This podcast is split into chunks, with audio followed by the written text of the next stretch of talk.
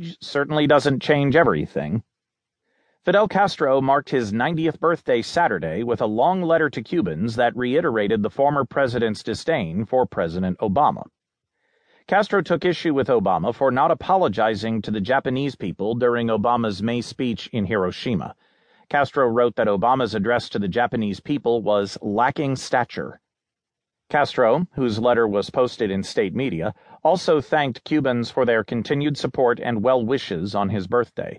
His wide-ranging letter included remembrances of his early life in eastern Cuba, right down to the geology and plant life. He also mentioned his father's death shortly before he overthrew U S backed strongman Fulgencio Batista.